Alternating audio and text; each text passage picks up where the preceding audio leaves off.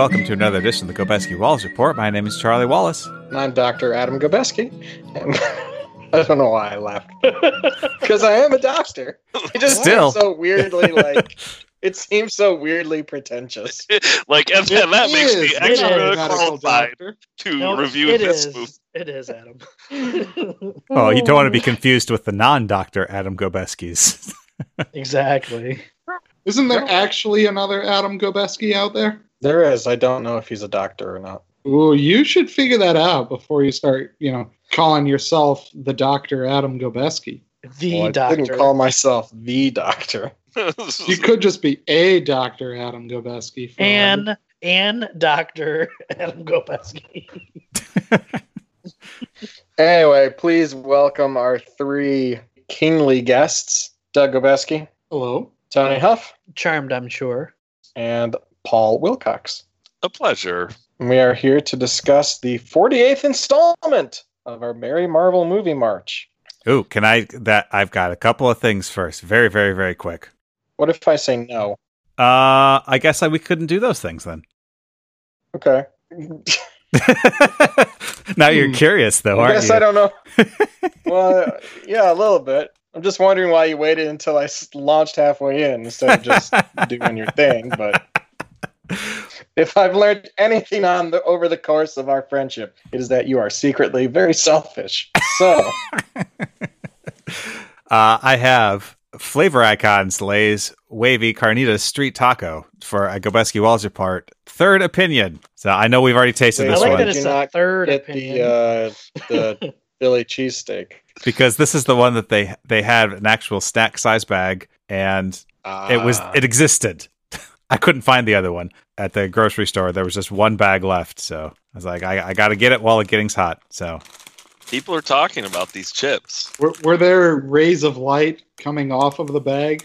Lit, interestingly enough, to, to just draw your personal attention to it. there's the little flavor icons like neon sign logo at the top, which is actually what made me. You're right. It's what made me look at it, and I think the packaging is kind of, it's like foil looking too. It's got sort of shiny bits on it. Anyway, it smells meaty and hmm, yep, tastes like meat. Definitely, that's basically all I'm getting.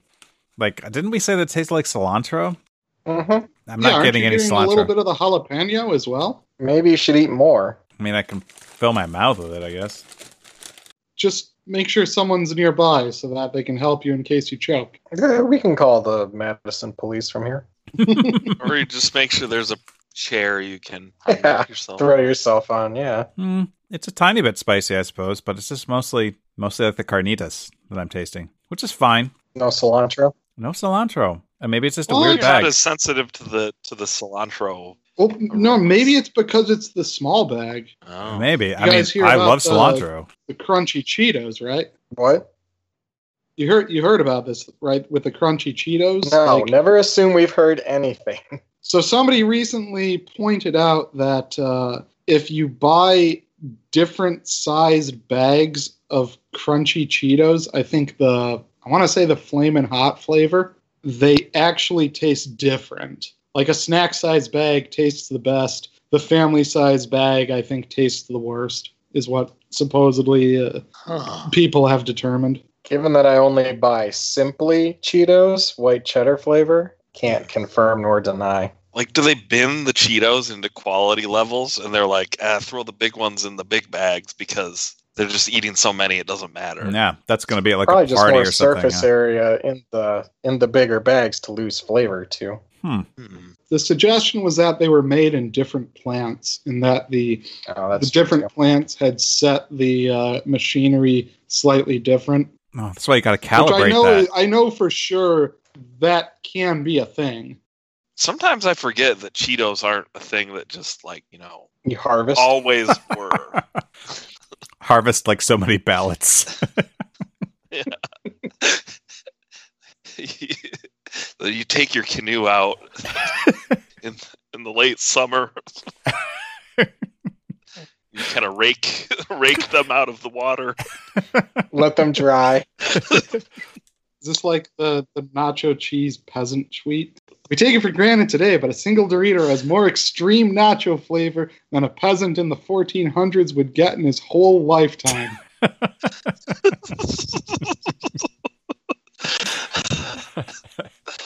Glad we're making material for the next tag show already. Yep. Anyway, I'd say six out of ten on this bag. I think I'm not getting the same flavor, same flavors you guys are getting because I can taste cilantro like pretty well in general. So I, I don't know. Anyway, another one down. Well, no, hear me out on this. Maybe you should take the remaining chips and make nachos out of them. oh, I see. Ooh. And the flavors that uh, right. didn't come out properly in the wash. And then you can tell us how Carnitas Street Taco Lay's nachos taste. All right, we got some nothing says homework. nacho like a potato chip. All right. Well, I've got some homework. So on to my second mini segment, which is compliment corner. I wanted to let you all know that I actually got a compliment about the podcast, which was that uh, a physician I work with was listening to the most recent tags episode and thought the section where Paul was talking about the pants at Target that were peed on was so funny that she had to stop listening. What? Oh my God, I forgot about that. she was going to bed, so she's like, I can't keep listening to this right now. so funny. So funny. You have to stop listening. That's a great slogan. That's, Good job, Paul. Yeah, jeez. wow, I forgot How that I told that because I haven't. haven't but How I- did this person discover the podcast in the first place? Another physicist I work with must have been mentioned it, or maybe it was Kevin's wife. I is another physicist I work with, and men- mentioned something about the podcast, and then that particular physician was around. and Was like, "Oh, you have a podcast? I have to listen to it," and so she did. I actually continued to listen to episodes That's a- since that. yeah. Is that the is that the first time that someone has genuinely meant I have to listen to your podcast? now I'm scared that people are going to actually start following up on that. Also, I didn't realize how many physicists Charlie knows. It's a lot. There's a lot. There's a lot in just that sentence. yeah, a lot of people call themselves physicists. Are they theoretical physicists or are they like actual physicists? Applied they- physicists. They actually have phys- physics jobs. They're real Oh. physicists. Aren't all jobs physics jobs on some level? That's true. No. Oh, geez, Adam. I, Oh. We don't have enough time to get into that. So everything's a sandwich, and all jobs are Oh, physics. come on! We're back on the sandwiches again. Wait, so does that No, mean every Adam. job is sa- a sandwich job? so now Subway University is finally going to pay off. Oh, dude, I, I, I'm taking my master's at Subway U. Oh, nice. MBA, Masters of Bread Administration. Well, anyway, thanks, Beth, for listening to the podcast.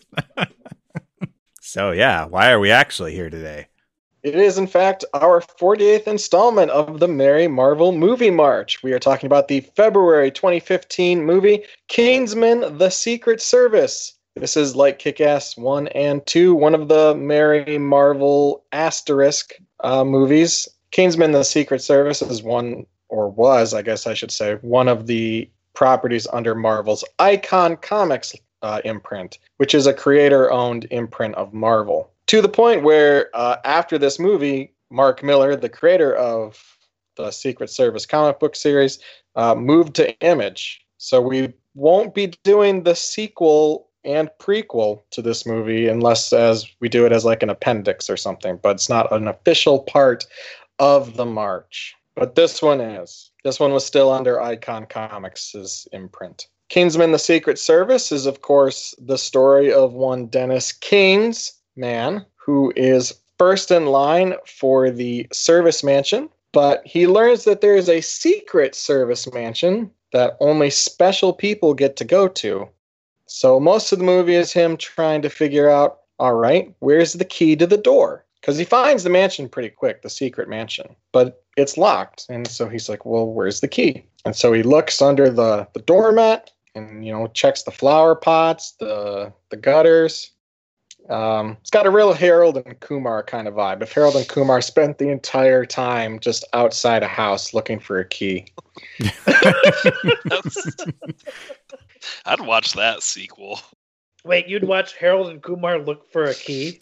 I, Maybe it could be a prequel, like an origin story. I'm surprised that was the direction they went with instead of more of a dude, where's my house key vibe. well, you got to switch it up. You know, keep the audience guessing.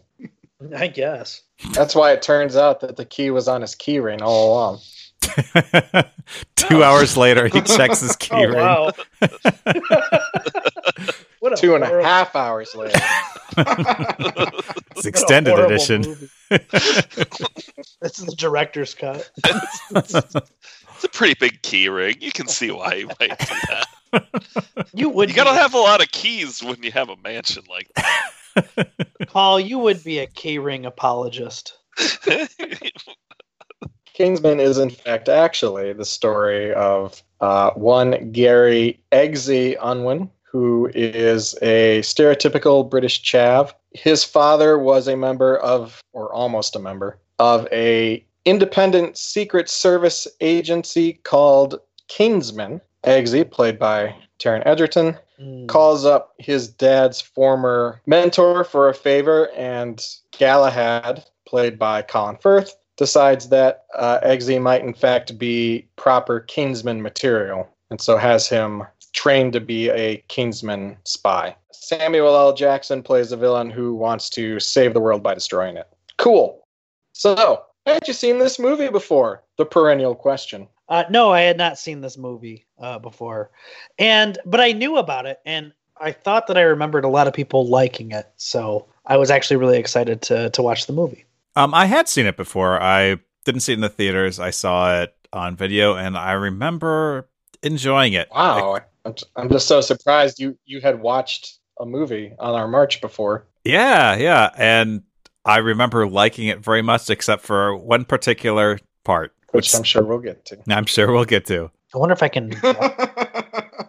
I think I've got a guess. I actually had more problems with it this time than I did the first time around. So, but there's just one That's all right, particular I'll part. start thinking of them. It's like Big Macs. I'm like no, mm-mm. That umbrella was basically a shield. That was my problem. That's that's what I'm guessing your problem was. Okay, I did not. Oh. Was No, it not I- that, Charlie? I, I didn't hate shields back in those those days. It was totally a shield. You're you're absolutely no, right. we'll, we'll we'll get there, Doug.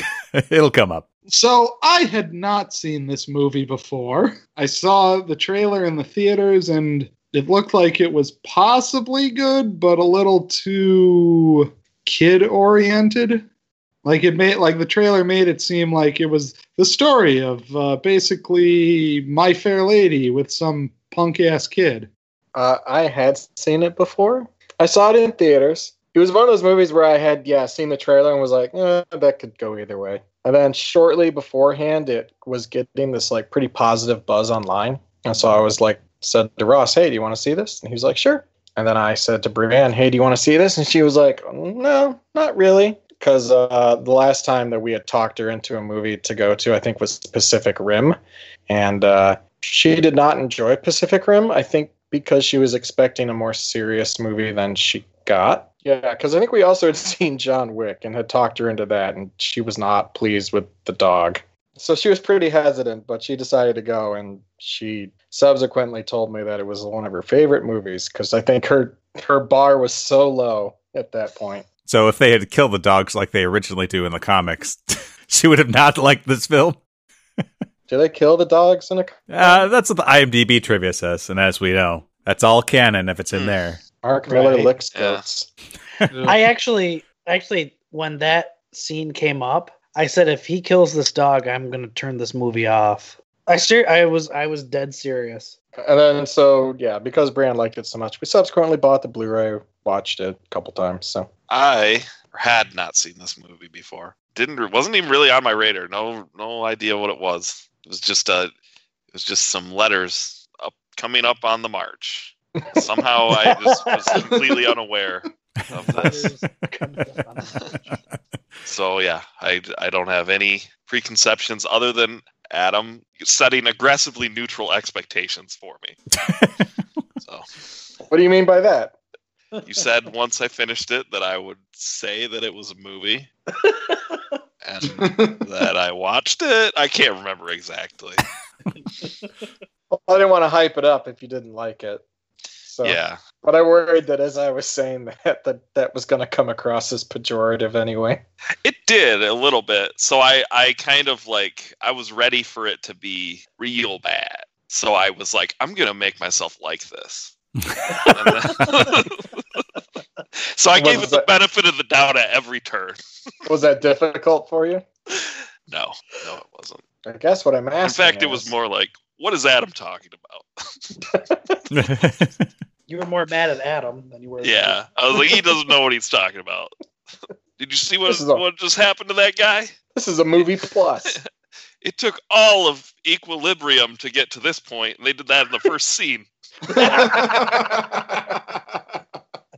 oh, uh, maybe we should just mention that this is uh so this is based on a comic book by Mark Millar and is directed by Matthew Vaughn, who also did uh, Kick-Ass, and who which was also a comic book by Mark Millar, directed by Matthew Vaughn. Uh, this is the movie that Matthew Vaughn passed on X-Men: Days of Future Past to do. Because he said he wanted to do a fun spy movie. He felt like the James Bond movies and spy movies like that recently had kind of been a little too serious, as is stated outright in the movie. And he said he wanted to do it immediately before someone else got the idea of doing a fun spy movie, and then he'd have this script that he worked on that no one would want to buy at that point. So that's why he passed on Days of Future Past to do this. The thought that occurred to me just thinking about this movie in comparison to like Kick Ass is how much better a fit the material is for Matthew Vaughn than Kick Ass felt.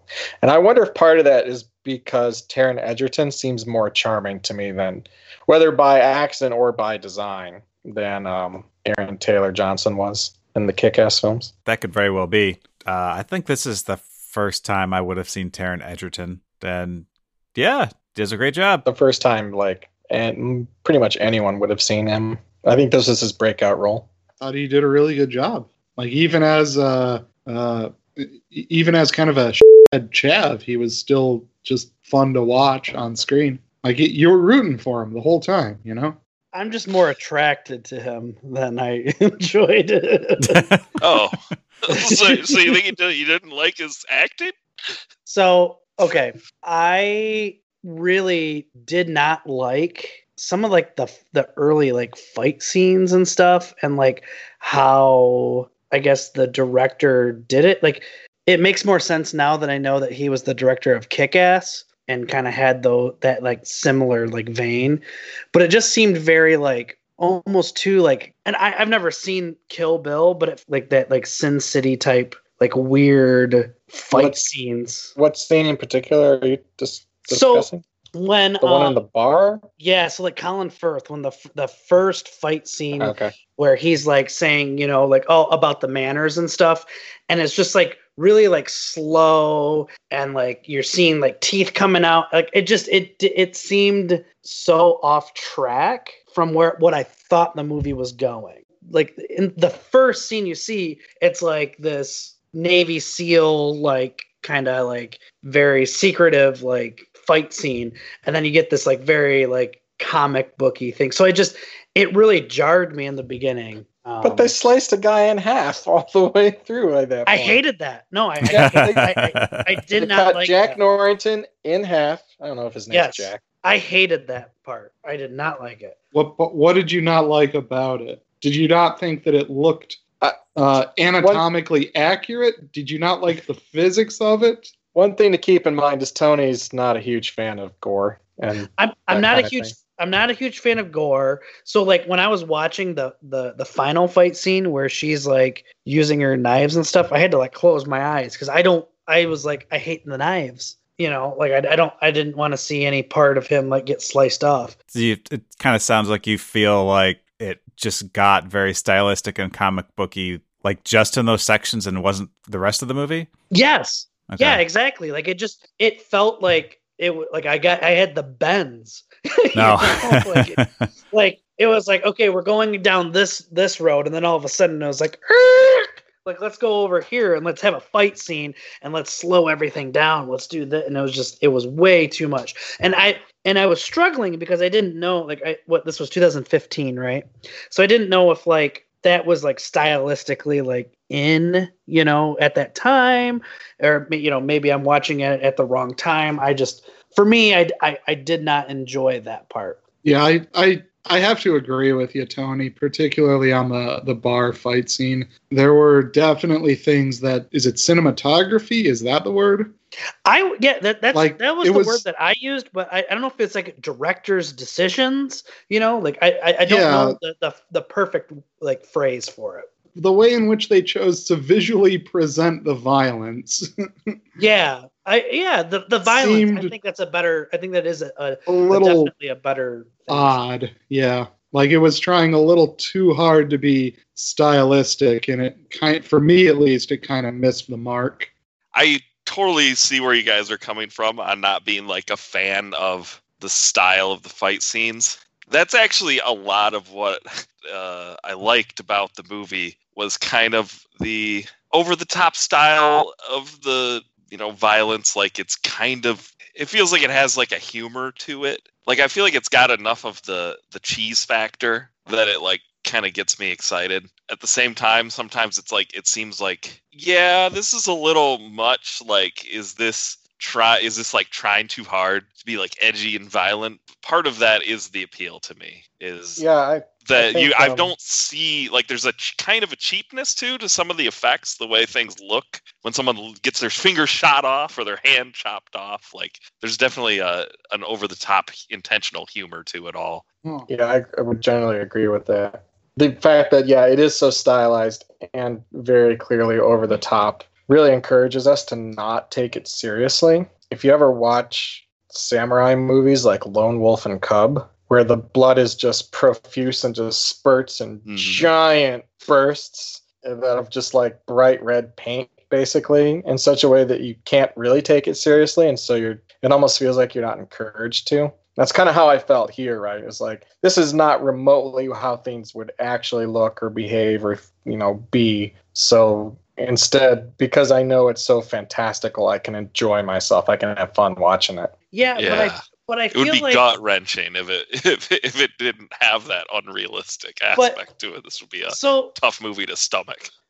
So, but if it, but if it kept that throughout the entire movie, then I feel like I would be, I would be more apt, like, like almost like a, a Shaun of the Dead type thing, right? You know, where it's always over the top.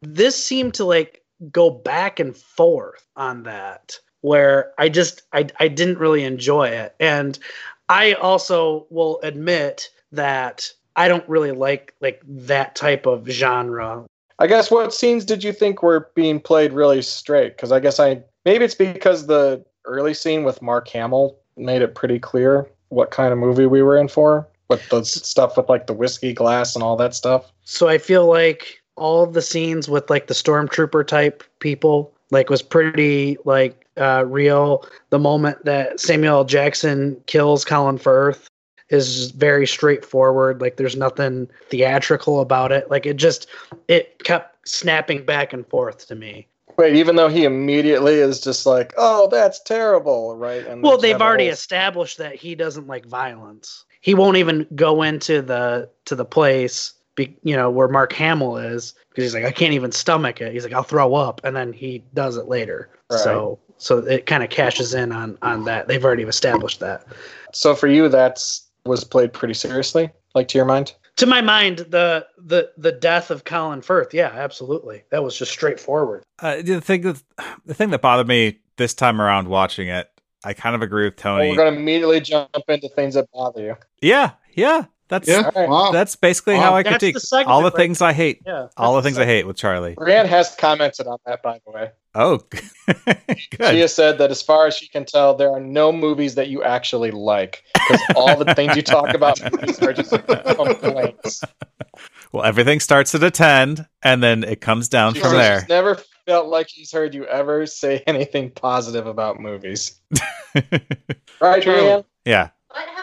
What have I Say something nice about this movie. Charlie doesn't like any movies. Yeah, that's fair. I liked I liked the puppies. The puppies were cute. Which one was your favorite? Oh, the pug. I mean, come on. Or the baby bulldog, right? You know, I was I was really expecting it to right? start talking to increase the Men in Black vibes of the the beginning.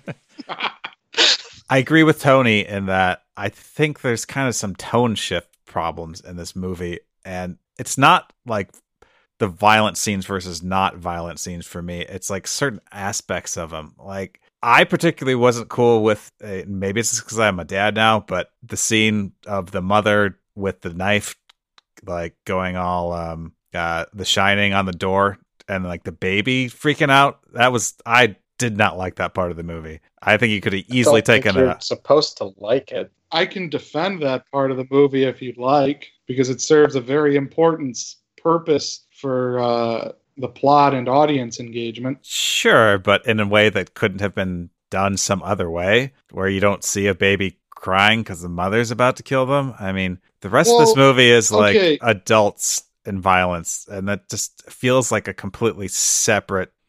Well, I just here- wish that here's weren't in there. I mean, I get that, Uh, but you know, with most movies, not all, but with most movies, you kind of expect that you know the good guys are going to win in the end. You know, you you kind of expect as you're watching it that yeah, Samuel L. Jackson's evil plot won't succeed, but you know, putting the baby in danger makes it so that the stakes are a little bit higher. It's not just a matter of stopping his evil plot, it's a matter of stopping his evil plot in time because if you don't, the consequences are dire. It was also that okay, so we've got. Well, why don't we start talking about the the church scene, which is a pretty big set piece in the movie. So we set this up, and we set up the type of people that are in this church, right? And the whole, and it's very clear that the purpose of having them be racist bigots is that you're supposed to not care when they all get slaughtered,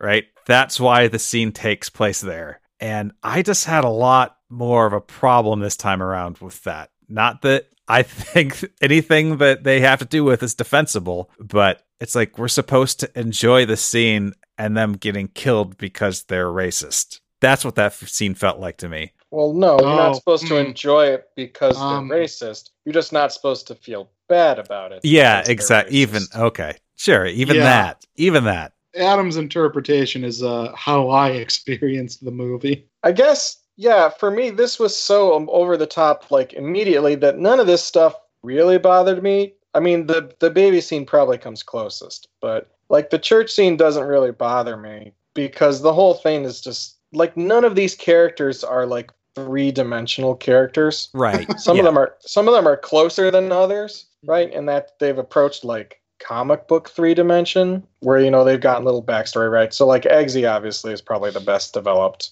just by the virtue of the amount of time that we spend with him. But yeah, I think just and because the whole tone of the movie is designed to be just like completely to me, just completely over the top, that none of this stuff really bothered me. I actually quite enjoyed it Yeah. in a way that like paul was saying earlier like like if we were meant to treat this as genuine in any sort of way then yeah that would be really horrific but and and and I would agree. Like I I definitely didn't like the decisions that the director made, but like I still found myself brought in by like the story. And actually, right after the the church, that's where I actually felt like I got brought back into the movie because like at a certain point, I felt like this movie was way too long. Like it just felt like it was dragging on, and I just I wasn't engaged.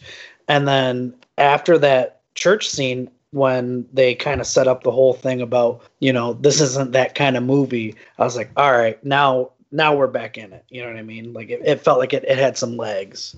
Just for me, like the scenes where they're killing henchmen and stuff, it doesn't bother me at all. And it was just like that they so clearly go out of their way to set it at this specific place and set up these specific people. Like it's so transparent to me that it just kind of bothered me. Like if it was just more henchmen, I think I would have been fine with that too. So it's just this weird. Right. I mean, if you go on YouTube, that's like the number one scene. yeah, I mean, like I've I mean, seriously, like that's that's what everyone talks about. yeah, I've heard people comment that uh, you know that the church scene is brilliant. You know, like it's like the best part of the movie, and I kind of have to agree. It's very well choreographed. I mean, maybe it's just that we're living six years in the future from that, and we know that those people exist. And I don't know. So it's it's cheap, but I absolutely adored that they ended that scene with the pullback and it you know has the America is doomed on little placard thing. That was too much. Like that was just like Too much for 2015. oh man, it was it was very also- cheap but very effective. I also thought it really set up the the power of what Samuel L. Jackson's character had created. You know what I mean? Yeah. Like, It shows you the stakes. yeah, like Colin Firth was like, I wanted to do this. You know, like I I I wanted to kill these people. How did you do it? And he goes through and kind of like demonstrates what it you know what the technology that he has. And so I understand what you're saying, but I I ultimately enjoyed the scene. I guess. Like you know and i think for how like kind of they they somewhat you know play it for cool actionness they sort of it's sort of got you know sort of a violent comedy to it as well but they do i mean like they keep cutting away to uh, the main character That's uh, Eggsy. yeah isn't he watching that on Yeah. Yeah. Yeah. Yeah. Yeah. top and he's like they're kind of like playing it straight he's like legitimately like absolutely completely horrified and they keep cutting to that and so it's like sort of saying like yes this is also incredibly horrific like you can cut to the scene and enjoy it and then it's like okay this is how a normal person would be reacting to this it's like the little face in the corner of like uh you know japanese television like okay everybody laugh now Look, the important thing here is the scene makes it very clear that the person who can't stand the violence, Samuel L. Jackson's character, Valentine, is the bad guy. And thus, you, Charlie, are the bad guy. that's Pretty persuasive argument. Yeah, it is. I remember the scene the first time I watched it. I remember really liking the scene. And I actually think, like, I don't have a problem with the way that the violence is stylized in this movie. One thing I actually really loved about it was when he starts to walk out of the church and then they play the the intro to Freebird, which gives you the sense like, oh, they're gonna go through the entire Freebird solo, aren't they? We've got this gigantic action scene coming up and you're to sit through, which was kind of exciting. It's just I th- I guess to tr- yeah again to try to put it into words, it's more like the decision that Matthew Vaughn made when he was like, let's find a s- let's find specific people that would be okay for all of this violence to happen to. And it's like, well, we c- it could have just been a bunch of henchmen or something. And like the fact that I just even had to think about that right Man, now. you're just obsessed with henchmen. You I know. He really is. Henchmen. Because he, it- he wants yeah. henchmen really bad. And Yeah. John Wick's a great example. It's Well, like I don't have any problem with any of the violence in John Wick. I like John Wick, and it's just here. Oh, there's a couple So of you're Not okay times. with even the the dog dog, killing? Oh, it's Charlie on record, pro dog killer. He's pro dog killing. No yeah, I heard problem that. with it. No problem with seriously any of was the gonna- violence. that website does the dog die. I go on there to see what movies to watch. Charlie, the way that you felt about the the child crying when the mother was trying to go all shining, uh-huh. that's how I felt about the dog. Yeah, yeah. But no, I mean, I thought that the church scene kind of shows you that to a great extent, even though there's all of this mayhem going on, it's only the professional who's really good at it. hmm You know, he's the last man standing. Yeah, that's the and point. he's also responsible for most of the body count.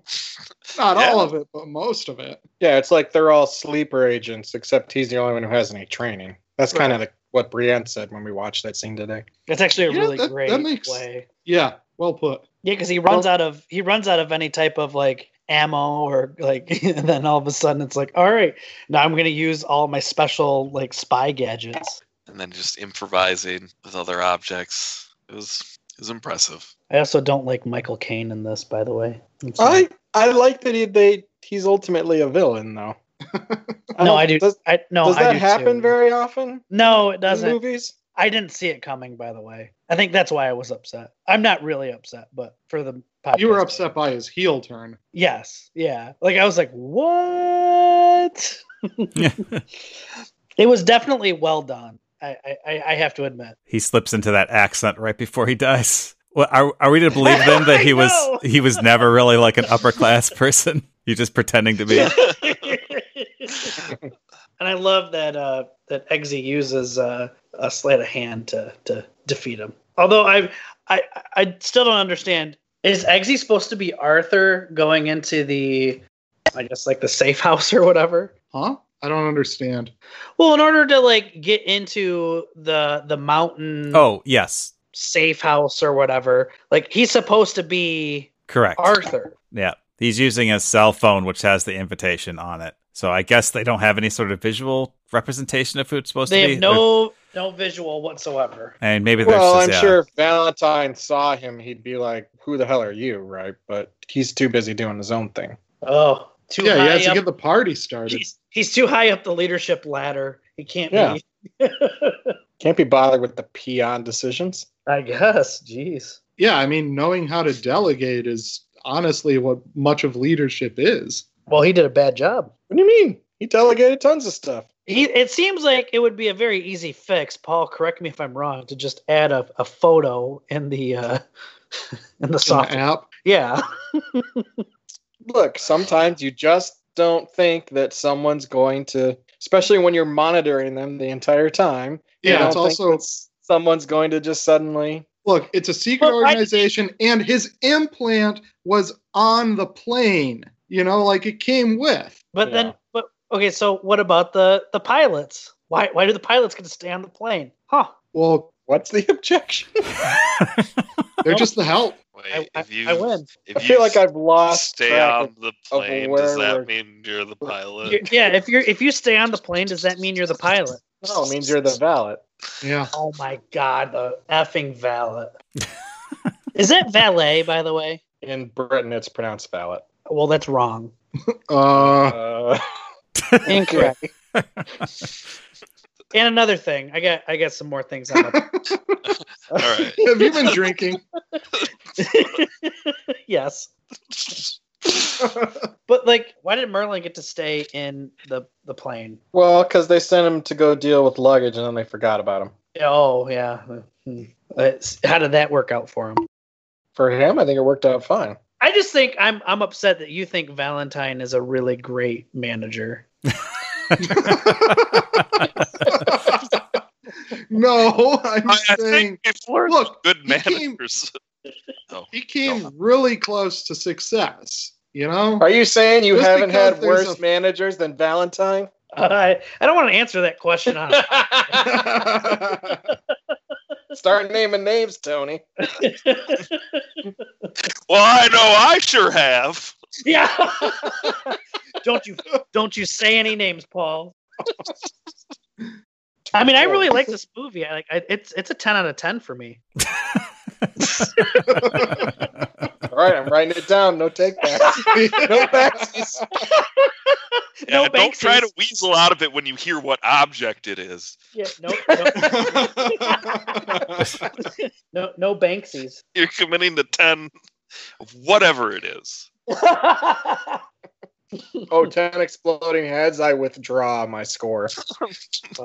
That was actually a cool scene. The exploding heads. That was the one time that I enjoyed the over the top. yeah, that worked really well. No complaints on my end. I doubt that, but I like that they I were don't know about that that scene. Why? Because everybody in like top government was part of the bad people. Well, well, the ones that weren't are in the uh, in the cages in the cells. Oh, okay. All right. Oh, did you think that it was just all bad, Paul? I'll buy it. I mean, I like the princess. scene. No, actually, I kind of, I kind of like the scene. I was just trying to be contrarian. But I remember being like, "This is a little too cartoony. Like, where's the, where's the, you know, you heard you heard they, Charlie. they really held back on the on the gore aspect of it, which was probably good in the end. It was a s- I- good, fine stylistic choice. Well, it has to be fireworks because otherwise the explosion wouldn't cauterize the wound, and then you'd have pools of blood everywhere. Exactly, Paul.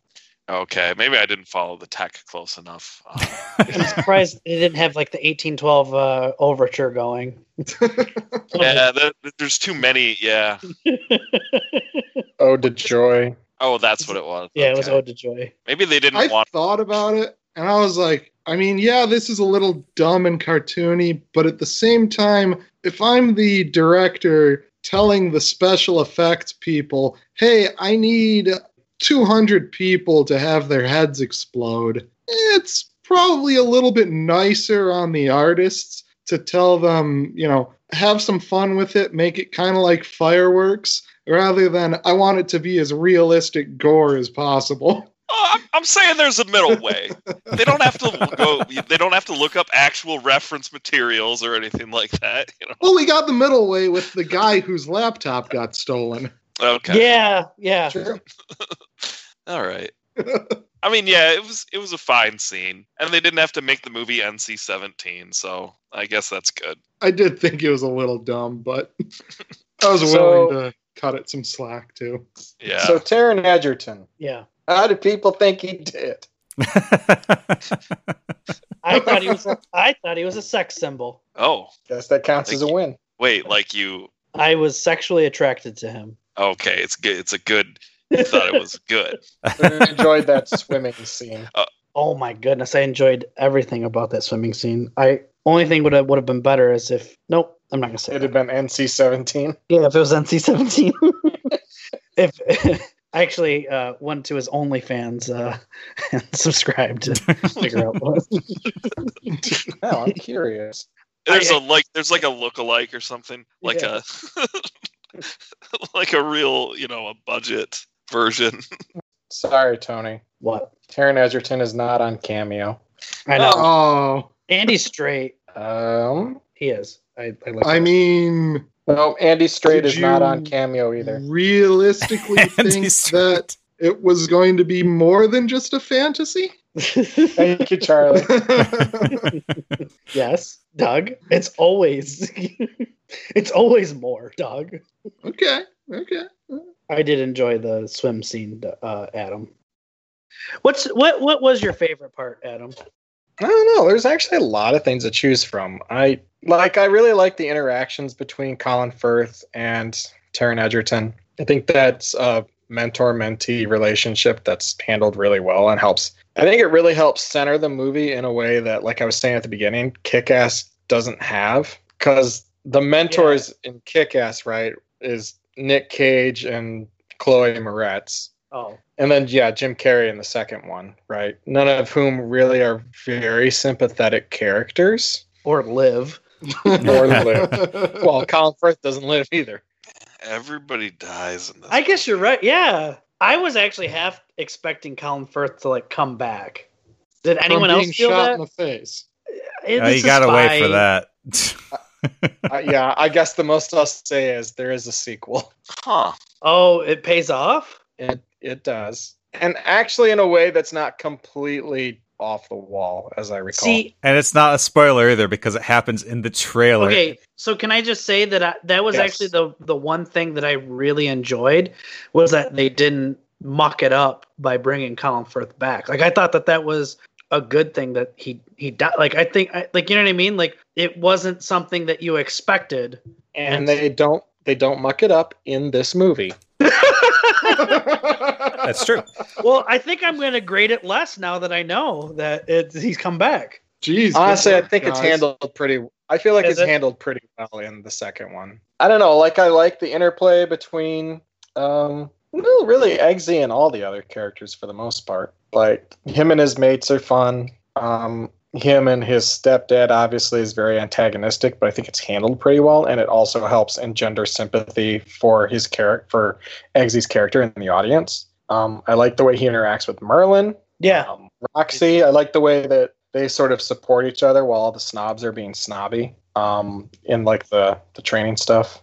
I do like the church scene. I think for me at this by the time you get to the church scene, the movie has done a very good job in my opinion of establishing that the tone of this is not meant to be taken seriously, that it's fun, it's not meant to be realistic or serious in any way. And so because that they can choose to go deliberately over the top. And so whereas Charlie was saying like, okay, yes, they're racist, but they're not com- because I guess they're not complicit. That shouldn't make them targets. But because the movie has gone so over the top, it's just like, well, what would be the craziest thing to get away with that wouldn't engender any sympathy in the audience?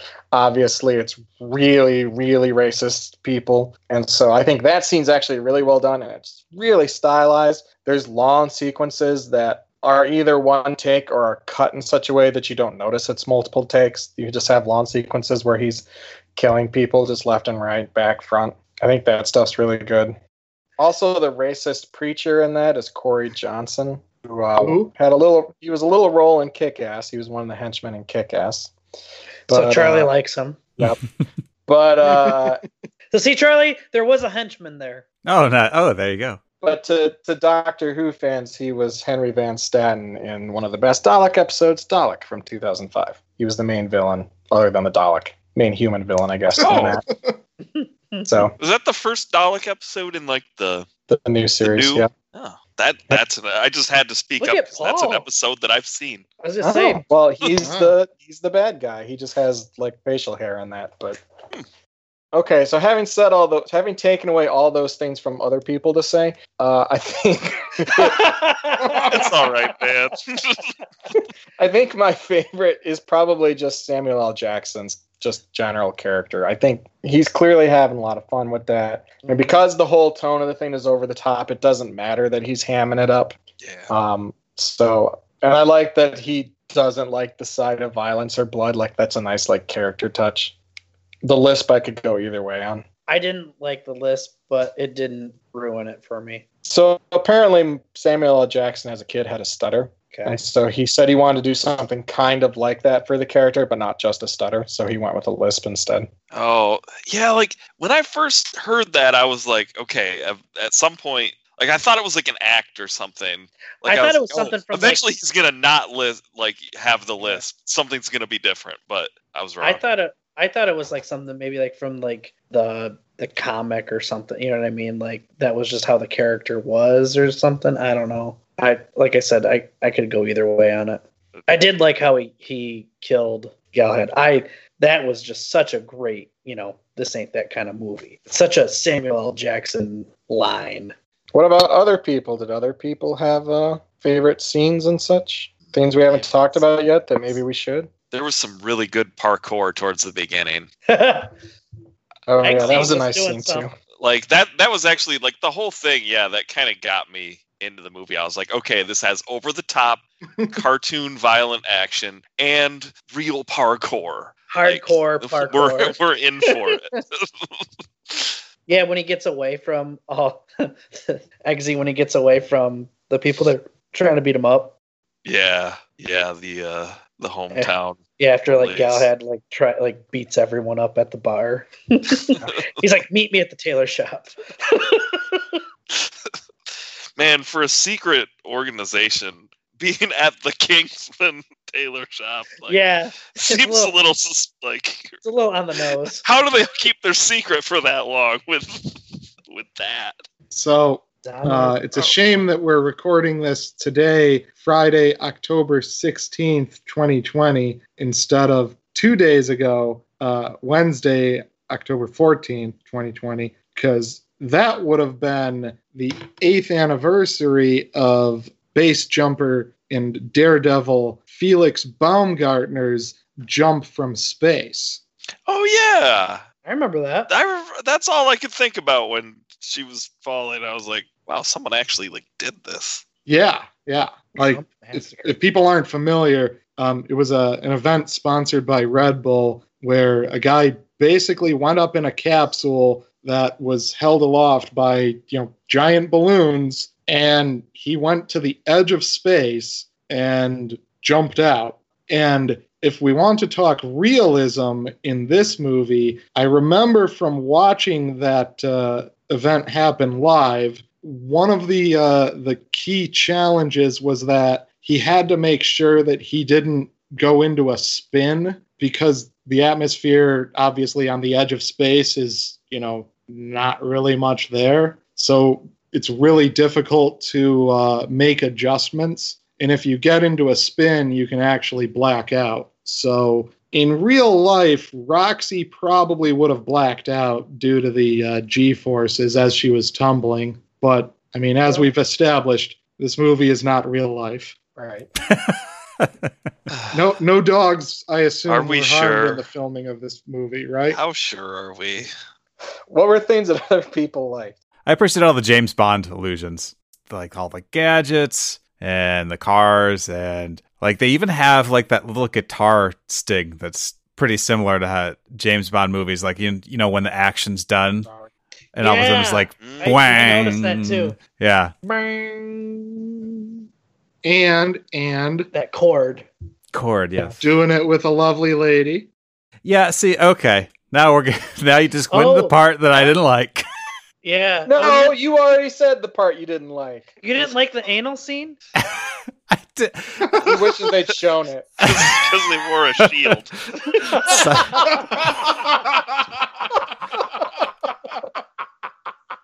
Oh my god.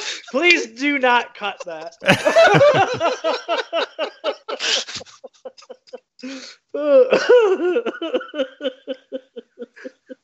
So oh. I, the movie keeps a lot of the good things about James Bond that still kind of work now, and then all of the misogyny, you know, which is you know kind of of its Oh, time in that God. movie. It's like why does that need to be? Why does that need to be in this movie? Like it isn't anywhere Wait. except just Wait. the anal Wait. sex stuff at the end of the movie. SJW. It sounds to me like you're kink shaming. Yeah, exactly. He's the one that suggested it.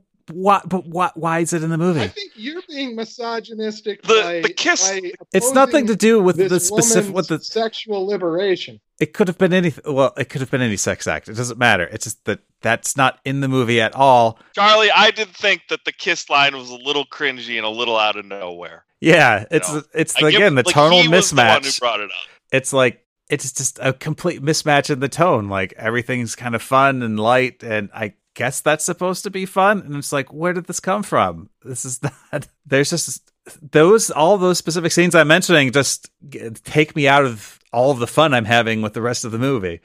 Why is that cringy though? When he brought it up, you know what I mean? Like That's it just seemed a to me like it came out of nowhere. that's just a But he's a flirtatious thing. Yeah, Yeah. that's just a Did flirtatious he, like did he thing. do that with any other girl eh, earlier in the movie? Well, I tried, but he got roofied. It's true. Did Yeah. he did he pull a kiss line to anyone just out of nowhere though? He ran out of time. He got roofied, Yeah. and, and then he was tied to a track, and he needed to be saved by a woman. I just don't know why that was. Cri- I mean, like, I- is is that really massage? Like, like is I- that really a The the misogynist thing to do? reaction I think is that like, she's eh, holed up in uh, this prison against her will, and she sees this guy, and that's all that. Like, oh, let's have sex. Like, I just saw you. I might actually. He didn't uh, it's say just sex. A kiss, Charlie. A Well, kiss. that's what he says. Okay, she. but it's a choice introduced that. anal. But the writer wrote it, and the director put it in the movie. They're the ones that put it there.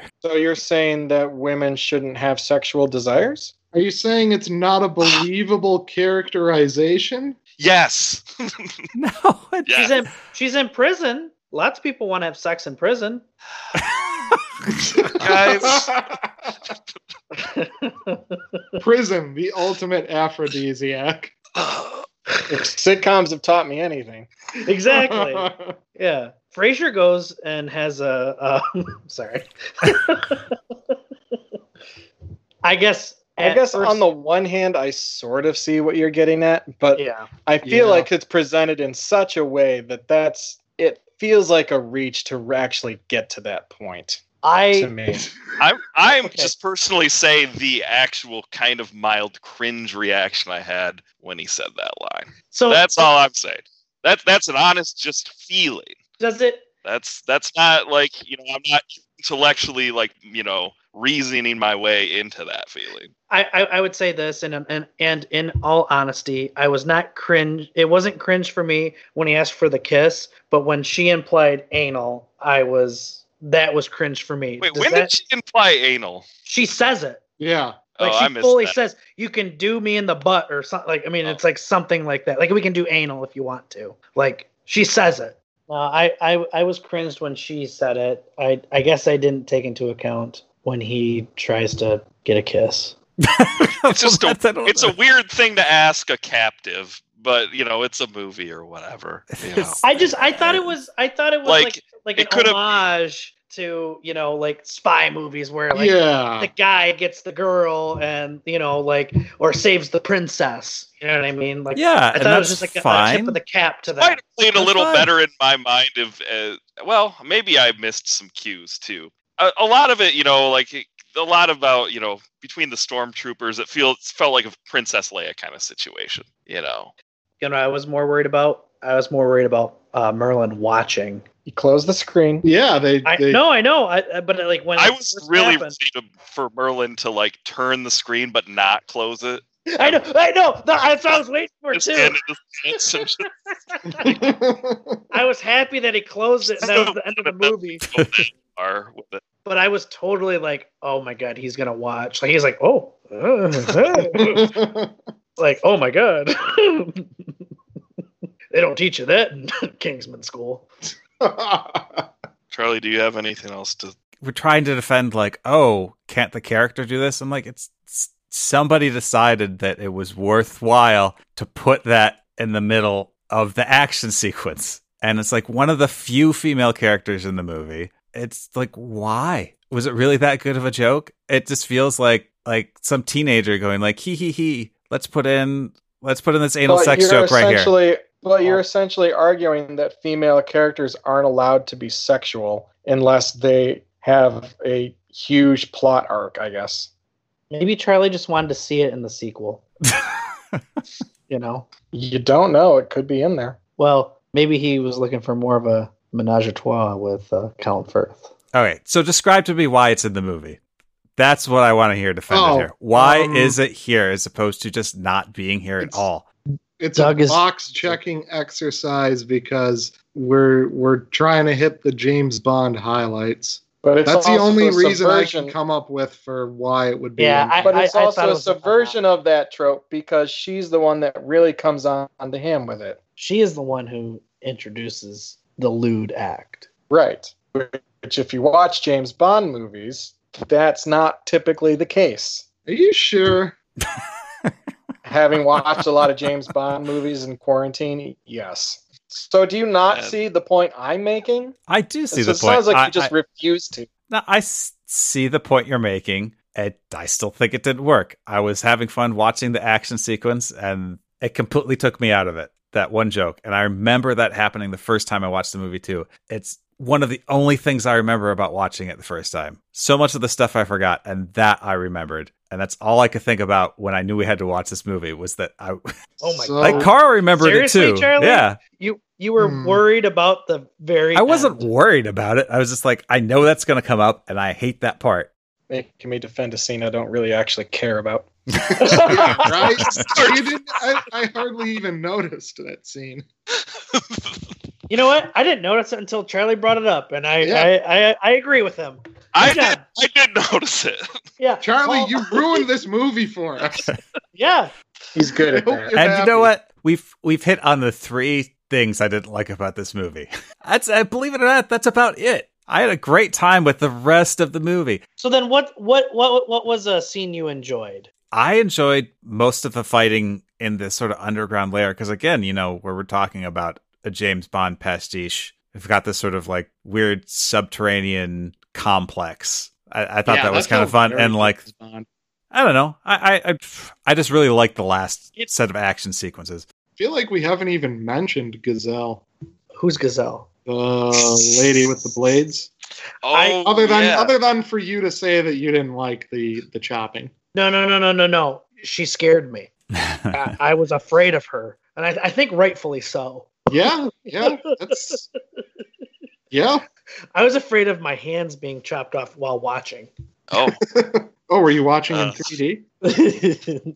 no, but it just for whatever reason I I realized that like knives and being stabbed I guess I'm like afraid of cuz I did not like the hand-to-hand combat toward the end there. Like I was on edge. I thought she was she was one of my favorite characters. I think it was too much at the beginning though because then you're just expecting her to slice people in half and she doesn't really do that later on. Oh, I Yeah. definitely wanted to mention that the costume design in this movie is primo. Like you can tell that they had people who really wanted to do a good job and have fun with it doing the costumes.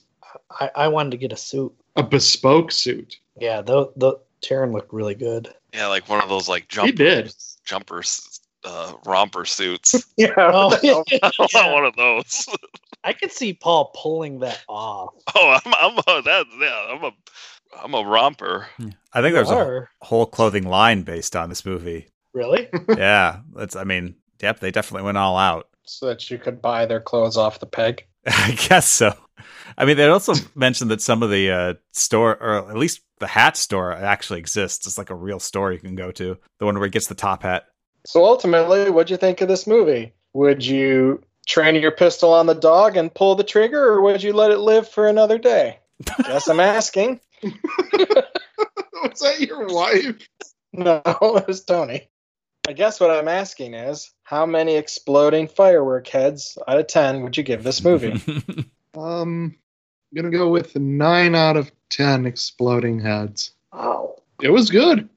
Wasn't the ten out of ten that Tony's gonna give it, but no, I really enjoyed this film. Uh, there were a few things that could have been done better, but for the most part, though, it had a fresh take on uh, genre tropes and mostly good execution. And Setup on Where's the Ex- pun? execution. mostly good execution. Um. anyway, did I enjoy this film? And the answer is yes, very much so. Paul, why don't you go next? Oh, this is really Popcorn juicy. Paul. Well, it's next. Awesome. Popcorn. Yeah. I feel like I'm in high I school. I give it again. one, one of my exploding heads and come back you to were me still later. doing that in high school? Yeah. Wow. Um, so I thought this was good. I had a lot of fun watching it. It was stupid enough to be funny, Is that a but funny enough to not be too stupid. It kind of hit the the parodies that were fun. Only had a few moments that kind of gave me a little bit of cringe. So I think I'm gonna go with 8.5 out of 10 exploding heads. Because I think it's you know it's considerably better than Kick Ass, but there there were a few moments where I was like that kind of brought me out of it that or I was like I'm not quite fully on board, but I really see where it's going and it did a good job of what it was going for. Popcorn Adam. Um, part of the reason I got a bit testy in the parts of the unedited podcast that were cut before you started listening to this is uh, I really do like this movie, and so I felt like I wanted to defend it from people who were not as happy about it. It- to me, it's similar to Kick Ass in its style and tone, but it works a lot better, partly because it has a more sympathetic main characters to deal with. There is at no point where it's trying to be realistic, where it feels like Kick Ass, at least initially, is semi realistic before it loses its mind. And this to me just feels like, okay, we're having fun the whole time.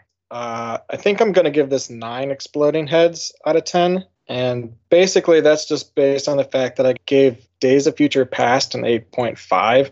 And I think I like this a little better than that. So for me, that's going to put on level with Big Hero 6, which they're very different movies, but yeah, it feels about right. So, It's tough to compare 48 movies at the same time. but Yeah, We try. yeah. So yeah, nine exploding firework heads out of 10. Popcorn Charlie.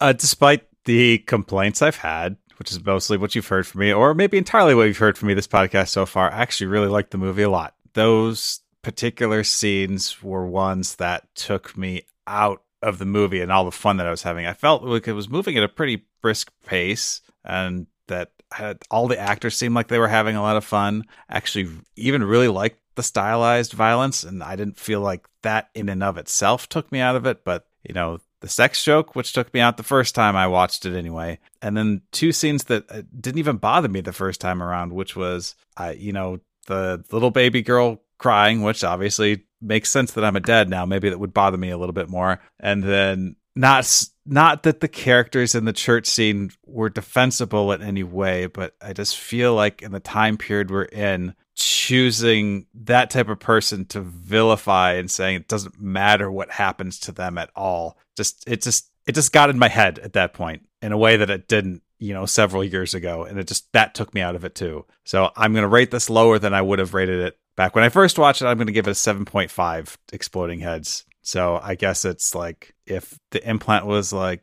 only half worked and so only half like if you got cut in half first and then the implant exploded. I think that's the half. but everything else was actually great. I really enjoyed this movie otherwise. It's like we're on this great roller coaster, and like three different times during the roller coaster just breaks down, and you just suddenly jerk to a stop and have to wait for it to start again. That's what it felt like. Popcorn Tony. so I'm in a weird spot because I feel like everyone gave it a really like high score, and I just walking away from it, I felt like it was a a 6.5 for me. But after taking everything into consideration and like kind of looking at some of my other gradings, I think I'm just I'm going to bump this one up to a 7. I thought the beginning was not as good and I thought that the ending was was a lot better. I enjoyed I enjoyed the plot, but I just there were some choices that were made by the directors that I, I didn't really enjoy, and maybe that's because I didn't really enjoy the the kick ass movies, so that's kind of why. So I, I walked away thinking that it was a six point five. I'm gonna bump it up half a point um, for a seven, and that's my that's my grade. Seven out of seven for Tony. All right. Thanks, everyone, for joining us to hear our many thoughts on Kingsman, The Secret Service. This is the only Kingsman movie we'll be watching officially in the Merry Marvel Movie March, as by the time the sequel, The Golden Circle, came out, the rights had moved from Icon to Image. So at that point, that's an Image property. And we won't cover that unless it's Appendix 2 of our Merry Marvel Movie March, which I guess is a conversation for another day if we want to get into how deep into the appendices we want to get. But be that as it may, join us next time. We're going to jump forward to May 1st, 2015, and our next MCU film, Avengers Age of Ultron. So until then, enjoy the things that you enjoy. Uh, I'm Adam Gobeski. And I'm Charlie Wallace. And a special thanks to our kingly guests, Doug Gobeski. The pleasure was all mine. Tony Huff. Charmed, I'm sure. Thank you and Paul Wilcox. Uh, it was fantastic.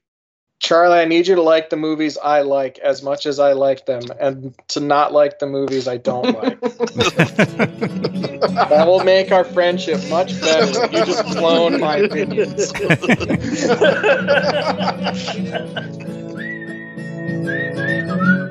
That's our show. Don't forget, you can check us out on Facebook, just like the Gobeski Wallace Report, and you can also follow us on Twitter at GW Report. And check out our website, thegobeskiwallacereport.com. That's probably the important bit. Well, yeah, I guess all the other links are there. So if you remember one thing, remember that. Not your name, but GobeskiWallaceReport.com. More important than your name.